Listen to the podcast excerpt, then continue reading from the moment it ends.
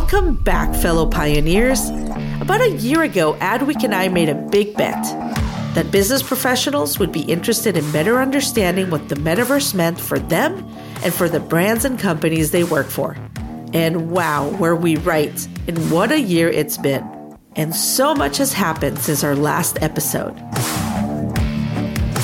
Nowadays, all eyes are on the metaverse and Web3, and for good reason. Every week seems to bring with it further acceleration, and it can feel hard to keep up with the pace of change. The biggest companies in the world are investing in virtual worlds and new commerce models. They're building out new platforms and markets for engaging with their customers. But they aren't the only players. Visionaries across science, art, technology, fashion, gaming, and entertainment are expanding our vision for what is possible when we build this new reality we have the opportunity to shape this entirely new world that's emerging. It's about being able to be in charge of your own destiny in a way and really about kind of writing the rule books because none of those rule books have been written so far. How far in can we go to understanding what it really means to be human?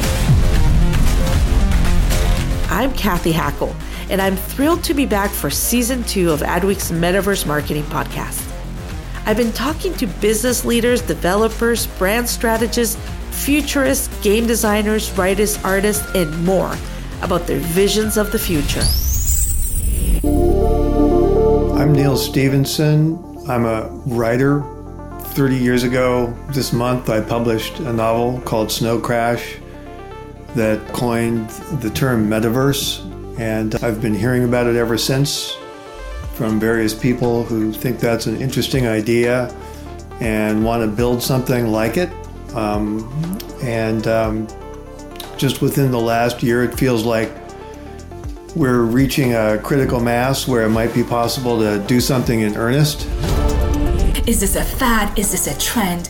This, to me, is the natural evolution of existence of humans. I promise you a season full of insight as we explore the connection between Web3 and the metaverse, and how making the space inclusive and accessible to more people will breed creativity and innovation like we've never seen before. We'll dive deeper into how the metaverse is opening worlds of possibilities for communities, commerce, work, and even our perception of the world around us.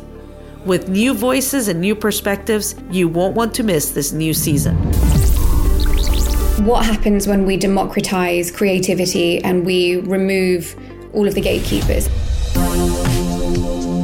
It's not really a question anymore of whether the metaverse is going to happen. It is already being worked on and it is too big to ignore. But what will it look like long term? What values will prevail? What could go wrong? And how will it change us? Join me in Adweek in the second season of Metaverse Marketing to explore these questions and help you prepare for tomorrow today. I hope you're ready to join us on this journey.